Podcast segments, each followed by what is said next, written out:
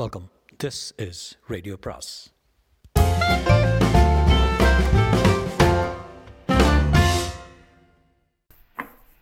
அனைவருக்கும் அன்பு வணக்கம்.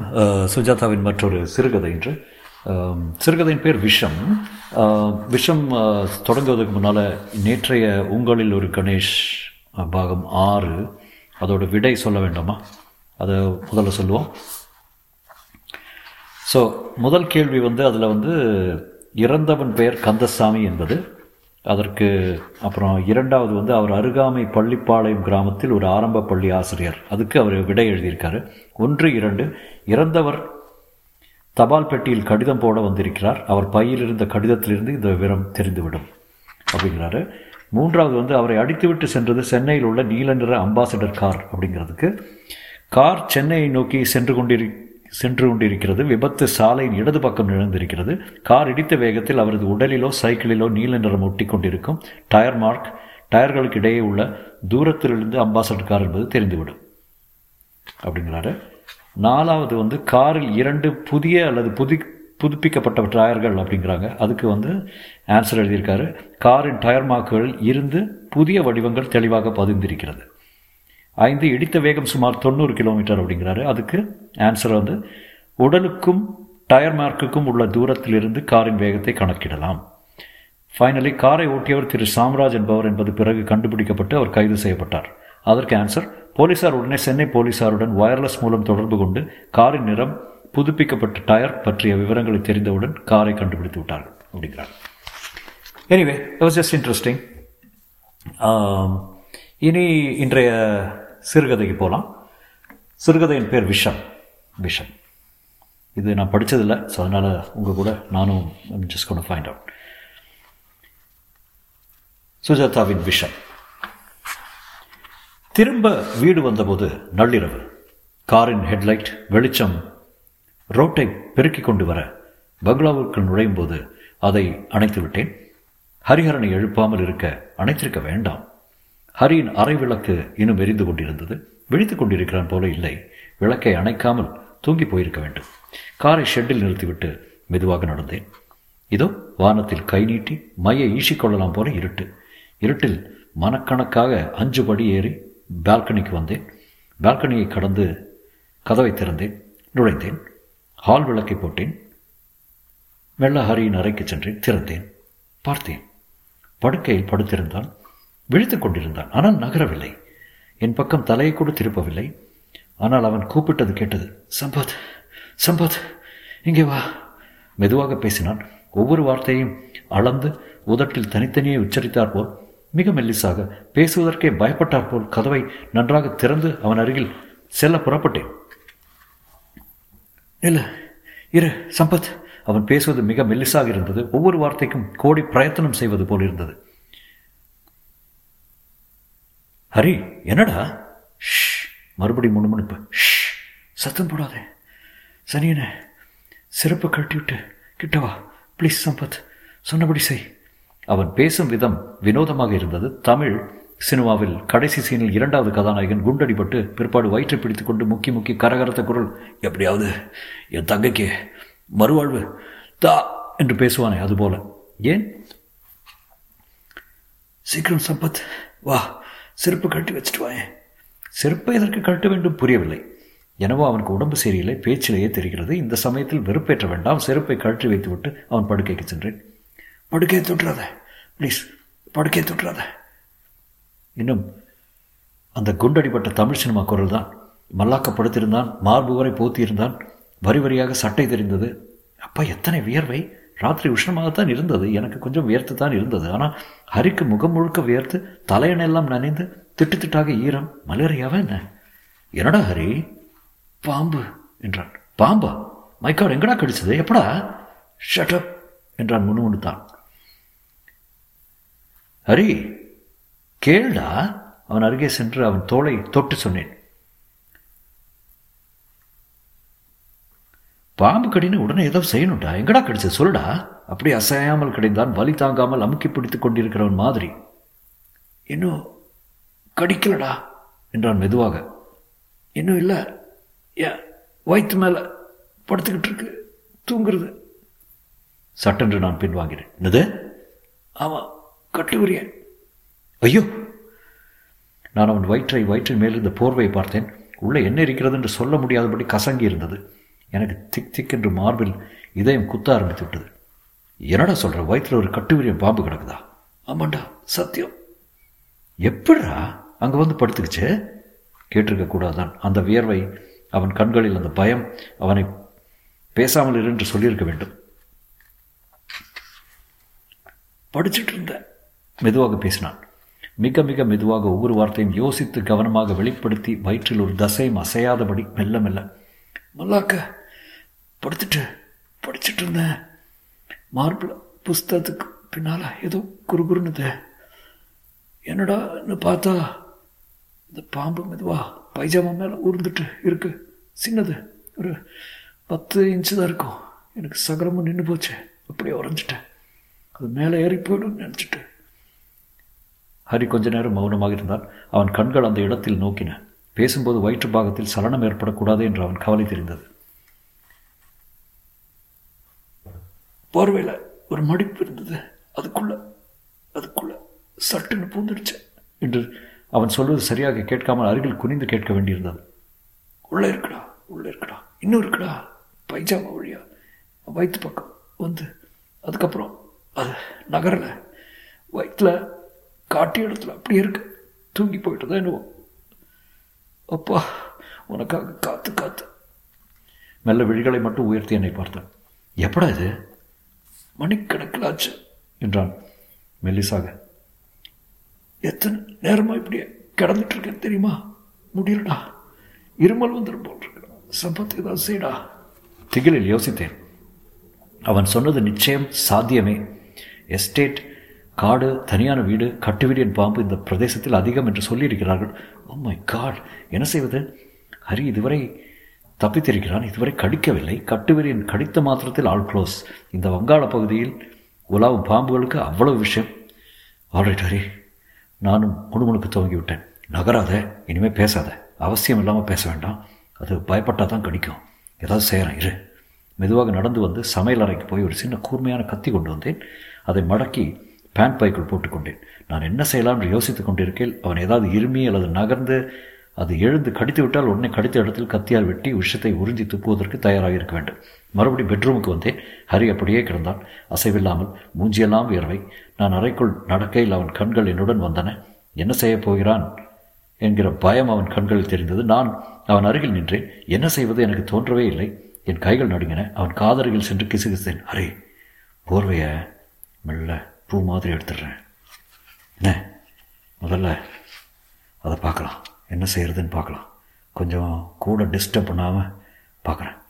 முட்டாள் அவன் உச்சரிப்பில் கோபம் இல்லை ஒவ்வொரு வார்த்தையும் ரொம்ப கவனமாக மெதுவாக மெலிதாகத்தான் பேசினான். அவன் கோபம் கண்களின் ஓரத்தில் மட்டும் தெரிந்தது. லைட்டை பார்த்து அது பயந்துரும். போர்வைக்குள்ள இருட்டா இருக்கு. ஏய் ஒரு டாக்டர் கூப்பிடண்டா என்றான். என்னை முறைத்து பார்த்து கொண்டேன் டாக்டரா ஆமாண்டா அதான் நான் உடனே டாக்டர் சின்ஹாவை கூப்பிட்றேன். நான் மெதுவாக ஹாலுக்கு அடிமேல் அடி வைத்து வந்து அந்த பழைய டெலிஃபோனை அடைந்து அழுக்கு டைரக்டரியை பார்த்து டாக்டர் சின்ஹாவின் நம்பரை தேடி டெலிஃபோனை எடுத்து அதன் தலையில் தட்டி தட்டி ஆப்ரேட்டர் ஆப்ரேட்டர் என்றேன் பொறுமையேற்றேன் நம்பர் ப்ளீஸ். டாக்டர் சின்ஹாவின் நம்பரை சொல்லி அவசரம் சீக்கிரம் என்றேன். டாக்டர் சின்ஹா நான் சம்பத்குமார் பேசுகிறேன் ஹலோ ஷம்போதி இந்த நேரத்தில் தூங்கல நீங்க? டாக்டர் நீங்கள் உடனே வரணும். கட்டு விரியன் கடிச்சதுக்கு சீரம் கொண்டு வாங்க. யார் கடிச்சது? அந்த கேள்வி என் காதில் வெடிச்சது. இல்லை இன்னும் ஒருத்தரையும் கடிக்கல. ஹரிஹரன் அவன் படுத்துட்டு இருக்கான். ஒரு பாம்பு அவன் போர்வைக்குள்ளே புகுந்து வயிற்றின் மேலே படுத்து தூங்கிட்டு இருக்கு. மூணு செகண்டுக்கு மௌனம். அதன் பின் டாக்டர் சின்ஹா மெதுவாக பதட்டமின்றி அவனே அப்படியே அசையாமல் இருக்க சொல். பேசவே கூடாது. தெரியுதா? என்றான். ஆ தெரியுது. உடனே வரேன் டெலிஃபோனை வைத்து விட்டு ஹரிஹரனிடம் சென்றேன். அவன் கண்கள் நான் வருவதை தொடர்ந்தன. டாக்டர் சின்ஹா வராரு அசங்காம அப்படியே படுத்திருக்க சொன்னார். வேற என்ன செஞ்சுட்டு இருக்கேனா என்ன மனுஷன்டா? ஏ இந்த பாரு ஹரி பேசக்கூடாது. ரெண்டு பேரும் பேசவே கூடாது. நீ தான் வாய் முடிக்க முதல்ல என்றான் எரிச்சலுடன். நான் வாயோரம் சற்று துடிக்க ஆரம்பித்து விட்டது. பேச்சை நிறுத்தின பிற்பாடும் அந்த துடிப்பு நிற்கவில்லை. நான் என் கைக்குட்டையை எடுத்து மெதுவாக அவன் முகத்தில் கழுத்தின் வியர்வை துடைத்து விட்டேன். துடைக்கும் போது அவன் வாய்ப்பக்கம் இன்னும் துடிப்பதை உணர்ந்தேன். பாவம் எத்தனை நேரம் அப்படி இருந்திருப்பான்? சித்திரவதை இருமக்கூடாது தும்மக்கூடாது நகரக்கூடாது. சமையல் அறைக்கு சென்று ஐஸ் பெட்டியை திறந்து ஐஸ் கட்டியை உடைத்து ஒரு துண்டில் சுற்றி கொண்டு வந்தேன். அதை அவன் நெற்றி மேல் வைத்தேன். ஆ கொஞ்சம் அவனை நிதானப்படுத்தும் என்றேன். வேண்டாம் எடுத்துரு இருமல் போல் இருக்கு என்றான் நெற்றி சுருக்கி கொண்டு. மறுபடி வாய்ப்பக்கம் துடிக்க ஆரம்பித்து விட்டு அதிக நேரம் என்னால் ஸ்திரமாக ஸ்திரமாக இருக்க முடியாது. எங்கே இந்த டாக்டர் கிழான்? ஜன்னல் வழியாக டாக்டரின் கார் வெளிச்சம் தெரிய நான் அவரை சந்திக்க வாசல் பக்கம் போனேன். எப்படி இருக்கு? என்றார் டாக்டர் உள்ளே நடந்து கொண்டு. எங்கே எந்த ரூம் ஹாலில் தன் பையை வைத்துவிட்டு என் பின்னே ஹரியின் அறைக்கு வந்தார். வயசானவர் தான் பிசிறு பிசிறாக நரைத்த தலை தீர்க்கமான மூக்கு முன்ஜாக்கிரதையாக பாத்ரூம் ஸ்லிப்பர் போட்டு கொண்டு வந்திருந்தார். படிய பைய கவனமாக பூனை போல நடந்தார். ஹரி அவரை ஓரக்கண்ணில் பார்த்தார். அவர் ஹரியின் அருகே வந்து புன்னகை செய்தார். இது பார் ஹரிஹரன்! நான் வந்துட்டேன். கவலைப்படாது. கொஞ்சம் பொறு. டாக்டர் சின்ஹாவிட எல்லாம் பொறுப்பையும் விட்டுரு என்று சொல்லிவிட்டு சம்பத் கொஞ்சம் வரீங்களா? என்று ஹாலுக்கு நடந்தார். நான் அவர் பின் நடந்தேன். முதல்ல அவனுக்கு கொஞ்சம் சீரம் இன்ஜெக்ஷனாக கொடுக்கணும். அசங்காம. இன்ட்ராவீனஸாக கொடுத்தாகணும். ஆனால் அதை நான் ரொம்ப கவனமாக கொடுத்தாகணும். அவன் சிணுங்கக்கூடாது. அவர் தன் பையை திறந்து இன்ஜெக்ஷன் சாதனங்களை எடுத்தார். சமையல் அறைக்கு சென்று ஊசியை ஸ்டெரிலைஸ் செய்தோம். சிரிஞ்சில் ஊசியை பொருத்தி ஒரு சின்ன பாட்டிலின் ரப்பர் மூடிக்குள் குத்தி அதனுள் இருந்த மஞ்சள் திரவத்தை ஜிவ்வென்று உறிஞ்சி கொண்டார். ஊசியை என்னிடம் கொடுத்தார். வச்சுக்கோ நான் கேட்குற வரைக்கும் பையை எடுத்துக்கொண்டார் இரவு ரூமுக்கு திரும்பி வந்தோம். ஹரி கண்களை பெருசாக கண் கண் விழித்து கொண்டிருந்தான். டாக்டர் அருகில் சென்று அவன் கையை ஏதோ ஒரு அபூர்வமான பதினாறாம் நூற்றாண்டு வஸ்துவை போல எடுத்து சட்டையை மடக்கி கட்டில் மேல் படாமல் மெல்ல சொன்னார். ஹரிஹரன் உங்களுக்கு ஒரு இன்ஜெக்ஷன் கொடுக்க போறேன். சீரம் சின்ன குத்து தான் அசக்காம இருக்க அசையாம இருக்க. வயிற்றுல தசைகளை குறுக்கிடாதீங்க. அப்படியே தொலை தொலைன்னு இருக்கட்டும்னு ஹரி என் கையில் சிரிஞ்சை பார்த்தான். டாக்டர் சின்ஹா சிவப்பாக ஒரு ரப்பர் குழாய் எடுத்தவர் எழுந்து அவன் புஜத்தில் சுற்றி இருக்கினார் முடிச்சு போட்டு கட்டினார். முன் கையில் ஒரு இடத்தில் பஞ்சால் ஸ்பிரிட் தடவினார். என் கையில் இருந்த ஊசியை வாங்கி கொண்டார்.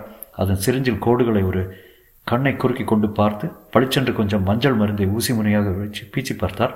நான் சரணமற்று பார்த்து கொண்டு நின்றேன். ஹரியும் பார்த்து கொண்டுதான் இருந்தான். முகமெல்லாம் வியர்வை. ஏதோ வெண்ணையால் பளபளவென்று மேக்கப் போட்டார் போல் தெரிந்தது. தலையணையெல்லாம் வழிந்திருந்தது. ஹரியின் கையில் இரத்தக்குழாய் புடைந்து புடைத்து நீளமாக தெரிந்தது. ஊசியை தோலுக்குள் நுழைத்து இரத்தக்குழாய் நெருடினார் நிரடினார். ஹரி மேலே பார்த்து கண்ணை மூடிக்கொண்டான் நகரவில்லை. எனக்கு உடம்பை பயம் ஒரு உருவு உருவிவிட்டது.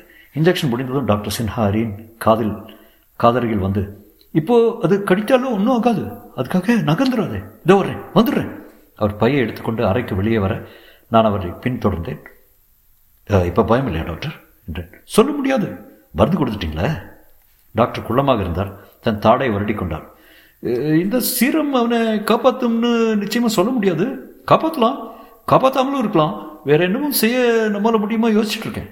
மெதுவாக வராண்ட பக்கம் நடந்தார். கதவு சாத்தி இருந்தது. ஜன்னல் வழியாக வெளியே கரிய மேகத்தை பார்த்தார். சட்டுன்னு போர்வை நீக்கிட்டு பாம்பு கடிக்கிறதுக்குள்ள தள்ளிடலாமா? கூடவே கூடாது. அந்த ரிஸ்க் நம்ம எடுக்கக்கூடாது. அவர் பேச்சில் நிர்ணயம் இருந்தது. சற்று கீச்சு குரல் கேட்டது. அவனை எப்படியே விட்டுறதா? ஏற்கனவே கொஞ்சம் நர்வஸ் ஆயிட்டான். ப்ளீஸ் மிஸ்டர் ஷோபத் ப்ளீஸ் என்னை அவசரப்படுத்தாதீங்க. கொஞ்சம் யோசிக்க விடுங்க. அவர் தன் நெற்றியை கைக்குட்டையால் துடைத்து கொண்டார். நெற்றி சுருங்கி இருந்தது. உதட்டை கடித்து கொண்டிருந்தார். பருக்கோ ஒரே ஒரு வழிதான் இருக்கு. பாம்புக்கு அது படுத்துக்கிட்டு இருக்கிறவங்கள மயக்க மருந்து கொடுக்கணும். ஆ நல்ல ஐடியா தான். அவ்வளோ பத்திரமானது இல்லை பாம்புக்கு ரத்த சூடு கிடையாது. மயக்க மருந்து அவ்வளோ வேகமாக வேலை செய்யாது. சரியாகவும் வேலை செய்யாது. ஆனால் தற்சமயம் இது ஒன்று தான் செய்ய முடியும். வேறு எதுவும் இல்லையே. ஈத்தர் உபயோகிக்கலாம். இல்லை குளோரோஃபார்ம் யோசித்து கொண்டே பேசினார். எது? குளோரோஃபார்ம் சாதாரண குளோரோஃபார்ம் அதுதான் உத்தமானது இதை பாருங்கள் என்னை பால்கனிக்கு அழைத்து சென்றார். என் வீட்டுக்கு கார் எடுத்துகிட்டு போங்க. நான் அதுக்குள்ளே பையனுக்கு டெலிஃபோன் பண்ணி அலமாரியை காட்ட சொல்கிறேன் இதுதாங்க அலமாரி சாவி. ஒரு பாட்டில் குளோரோஃபார்ம் எடுத்துக்கோங்க. பாட்டில் மேலே சிவப்பாக லேபிள் இருக்கும். குளோரோஃபார்ம்னு எழுதியிருக்கும். நான் இங்கே இருக்கேன். அவரை பார்த்துக்கிறேன். நீங்கள் சீக்கிரம் போய் எடுத்துகிட்டு வாங்க. மிக வேகமாக ஓட்டினேன்.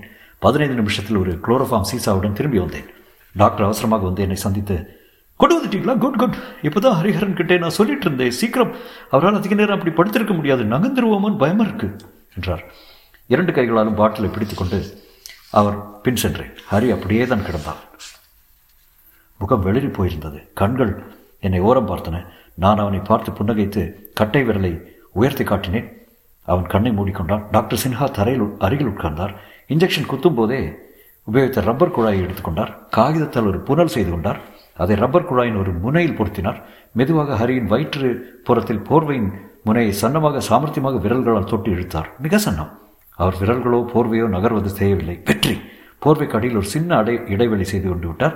ரப்பர் குழாயை எடுத்து அதன் மறுமுனையை அதனுள் சொருகி படுக்கையோடு படுக்கையாக அதை செலுத்தினார்.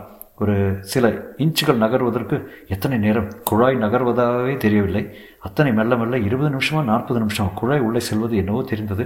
போர்வைக்கு வெளியே இருந்த பாகம் மெல்ல குறைந்து கொண்டிருந்தது. ஆனால் பாம்பு எந்தவித சலனமும் முடிந்திருக்க முடியாது. டாக்டர் சின்ஹாவுக்கே வியர்த்து விட்டிருந்தது. நெற்றியில் மேலுதட்டில் எல்லாம் வியர்வை முத்துக்கள். அவர் கைகள் மட்டும் நடுங்காமல் இருந்தன. கண்கள் எப்போதும் ஹரியின் வயிற்றுப்பகுதியின் போர்வையை கவனித்துக் கொண்டிருந்தன. நிமிராமல் கை நீட்டி என்னிடம் குளோரோஃபார்ம் கேட்டார். நான் கண்ணாடி முடி மூடியை திருகி திறந்து சீசாவை அவர் கையில் பதிய வைத்து கொடுத்தேன். என்னை கிட்ட வரும்படி சொன்னார். படுக்க போகிற குளோரோஃபார்ம் வைத்து நினைக்க போகிறேன் ரொம்ப சில்லுன்னு இருக்கும். அதற்கு தயாராக இருக்கணும். உடம்பை நடுங்கக்கூடாது நகர்த்தக்கூடாது. அவங்ககிட்ட சொல்லிடு என்றார். நான் ஹரியனிடம் குனிந்து சொன்னேன். ஆரம்பிக்க சொல்லண்டா என்றான். ஆரம்பிக்க போகிறாரு ரொம்ப சில்லுன்னு இருக்கும். காட் ஏதாவது பண்ணுங்க சீக்கிரம். செஞ்சு தோலைங்க. முதல் தடவையாக அவன் குரல் சற்று உயர்ந்தது. சின்ஹா சட்டென்று நிறைந்தும் நிமிர்ந்து முறைத்தார். இரண்டு மூன்று செகண்ட் மறுபடி தன் வேலையை துவக்கினார். சின்ஹா பேப்பர் புனலில் ஒன்றிரண்டு சொட்டு குளோரோஃபார்ம் ஊற்றினார். மெல்ல அது ரப்பர் குழாய் வழியாக உள்ளே வடியும் வரை காத்திருந்து இன்னும் கொஞ்சம் ஊற்றினார். காத்திருந்தார். ரூம் பூரா குளோரோஃபார்ம் வாசனை கும்மென்று பரவ எனக்கு சின்ன வயசில் டான்சில்ஸ் ஆபரேஷன் ஞாபகம் வந்தது.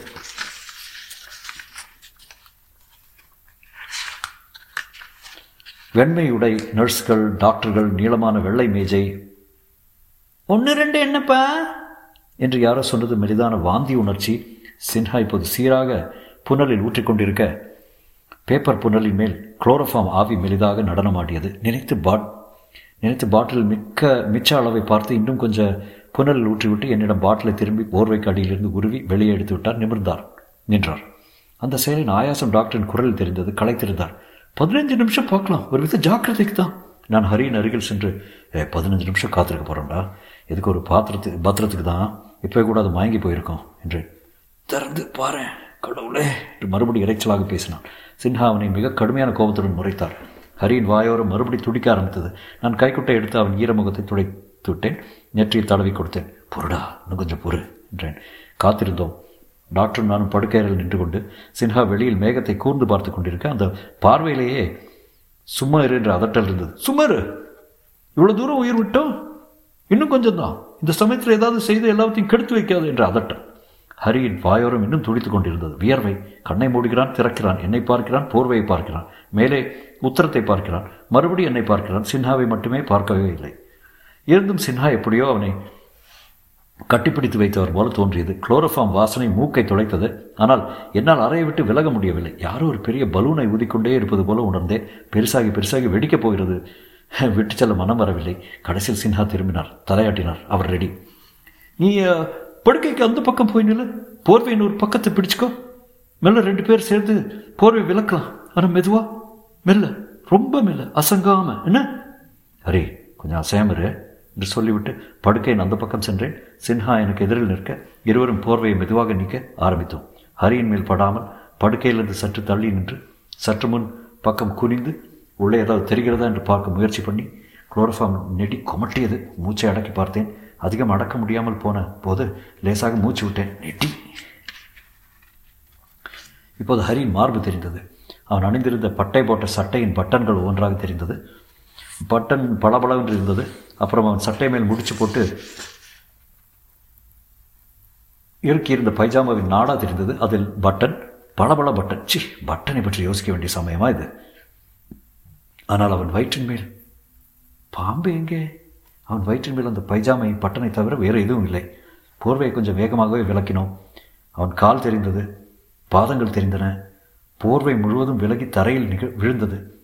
நகரது என்றார் டாக்டர். நகரது ஹரி! என்று சொல்லி ஹரியின் பக்கவாட்டில் கால்களுக்கு கீழே எல்லாம் எட்டி பார்த்தார் ஜாக்கிரதை! எங்கேயாவது ஒழித்து கொண்டு இருக்கும் பைஜாமுக்குள் புகுந்துட்டு இருக்கலாம். ஜாக்கிரதை! என்றார் டாக்டர். இதை கேட்டதும் ஹரி சட்டென்று தலையை தூக்கி தன் காலை பார்த்தான். முதல் தடவை நகர்ந்திருக்கிறான். திடீரென்று எழுந்தான் படுக்கை மேல் நின்றான். இரண்டு கால்களையும் உதறி உதறி பார்த்தான். பைஜாமுக்குள்ளிருந்து பாம்பு அவனை கடித்திருக்க வேண்டும் என்று தான் நினைத்தோம். டாக்டர் தன் பெட்டியிலிருந்து கத்தியை எடுத்து விட்டார். ஹரி உதறுவதை நிறுத்திவிட்டான் படுக்கையை பார்த்தான். அது இல்லை என்று கத்தினான். சின்ஹா நிமிர்ந்தார். அலறி படுக்கை பார்த்தார். அப்புறம் ஹரியை பார்த்தார். ஹரிக்கு ஒன்றுமில்லை எதுவும் கடிக்கவில்லை. எதுவும் கடிக்கப் போவதில்லை அவனை. அவன் இறந்து போக மாட்டான் என்பது சரியாகிவிட்டது. எல்லாரும் எல்லாம் இருந்தும் மூவரும் பேஸ்தடித்தார் போல் நின்றோம். மிஸ்டர் ஹரி நிஜமாவே அதை முதல்ல பார்த்தீங்களா? என்றார் டாக்டர். அவர் குரல் சற்று கேலி இருந்தது. இல்லை கனவை ஏதோ கண்டீங்களா? டாக்டர் நெற்றில் இன்னும் வேர்வை கண்களில் அடிபட்ட தன்மை. ஹரி படுக்கை மேல் நின்று கொண்டு டாக்டர் சின்ஹாவை முறைத்தான். நான் பொய்யா சொல்கிறேன் நினைக்கிறீங்களா? என்று இறைந்தான் ஆமாம் மை காட் நான் பொய்யா சொல்கிறேன் டேய் டாக்டர் கிழவா கேளு. நான் சொன்னது பொய் இல்லை பாம்பு வந்தது. இங்கே மேலே ஊர்ந்தது நான் பார்த்தேன்டா. பின் எதுக்கு ஊசி குத்திக்கிறேன்? எதுக்கு இத்தனை நேரம் அப்படியே அசங்காமல் கிடந்தேன்? எனக்கு என்ன பைத்தியமா? பைத்தியம் நான் சொல்கிறேன் பெங்காலி கிழவா ஏய்! ஏய் ஷட்டப்பாரி என்று இறைந்தேன். கெட்ட வார்த்தைகளை உபயோகிக்க ஆரம்பித்து விட்டான். டாக்டர் சின்ஹா அந்த அறையில் ஒருவரும் இல்லாத மாதிரி வெளியே வந்தார். டாக்டர் ரொம்ப பிரமாதமாக செயல்பட்டீங்க. நீங்கள் வந்ததுக்கு ரொம்ப ரொம்ப தேங்க்ஸ் என்றேன். உங்கள் ஃப்ரெண்டுக்கு ரெஸ்ட் தேவை. அவர் பார்க்க வேண்டியது வேறொரு டாக்டரை என்று என்னை பார்க்காமல் காரில் ஏறி அதன் எஞ்சினை கிளப்பி புறப்பட்டு இருட்டில் மறைந்தார். மற்றும்.